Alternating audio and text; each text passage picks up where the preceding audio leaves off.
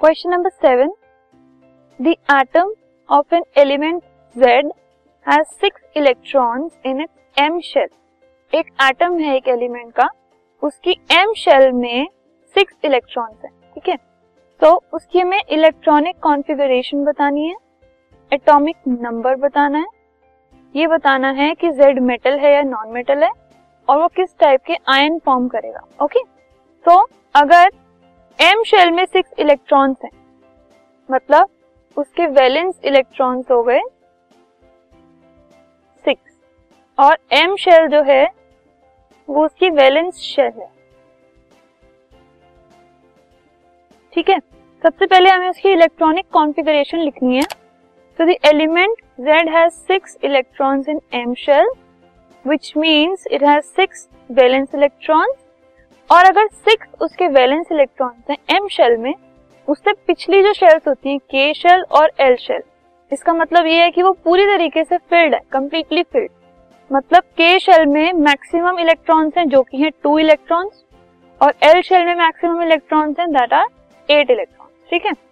अब उनकी अगर हमें इलेक्ट्रॉनिक कॉन्फ़िगरेशन लिखनी है तो हम के शेल से स्टार्ट होंगे।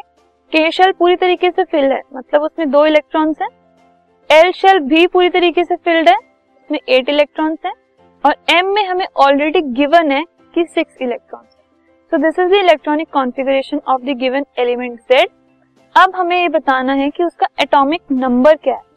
सो एटॉमिक नंबर जेड का कैसे पता लगेगा? इन तीनों शेल्स के हम नंबर्स को ऐड कर देंगे. Two plus eight ten plus six sixteen तो atomic number of Z is sixteen next है इज़ इट अ मेटल और अ नॉन मेटल हमें ये बताना है कि मेटल है या नॉन मेटल है। तो क्योंकि उसकी इलेक्ट्रॉनिक कॉन्फ़िगरेशन में सिक्स वैलेंस इलेक्ट्रॉन्स थे तो ये एक नॉन मेटल है। और किस टाइप का आयन वो बनाएगा? वैलेंस इलेक्ट्रॉन से पता लगता है कि कोई भी एक एलिमेंट किस टाइप का आयन बनाएगा पॉजिटिव या फिर नेगेटिव तो इसमें वैलेंस इलेक्ट्रॉन्स हैं सिक्स ठीक है? तो इसको दो इलेक्ट्रॉन्स की ज़रूरत है, या तो वो दो इलेक्ट्रॉन्स गेन कर लेगा ऑक्टेट बनाने के लिए, या फिर वो सिक्स के सिक्स इलेक्ट्रॉन्स लूज कर लेगा।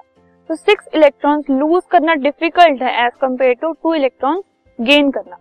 So it will gain two electrons to complete its octet सो कोई भी अगर दो इलेक्ट्रॉन्स गेन करता है तो इसका मतलब वो एक एनायन बनाता है, या फिर नेगेटिव आयन बनाता है।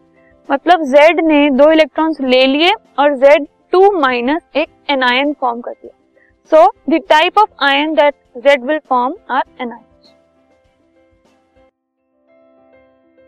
this podcast is brought you by Hubhopper Shiksha Abhiyan अगर आपको ये पॉडकास्ट पसंद आया तो प्लीज़ लाइक शेयर और सब्सक्राइब करें। और वीडियो क्लासेस के लिए शिक्षा अभियान के यूट्यूब चैनल पर जाएँ।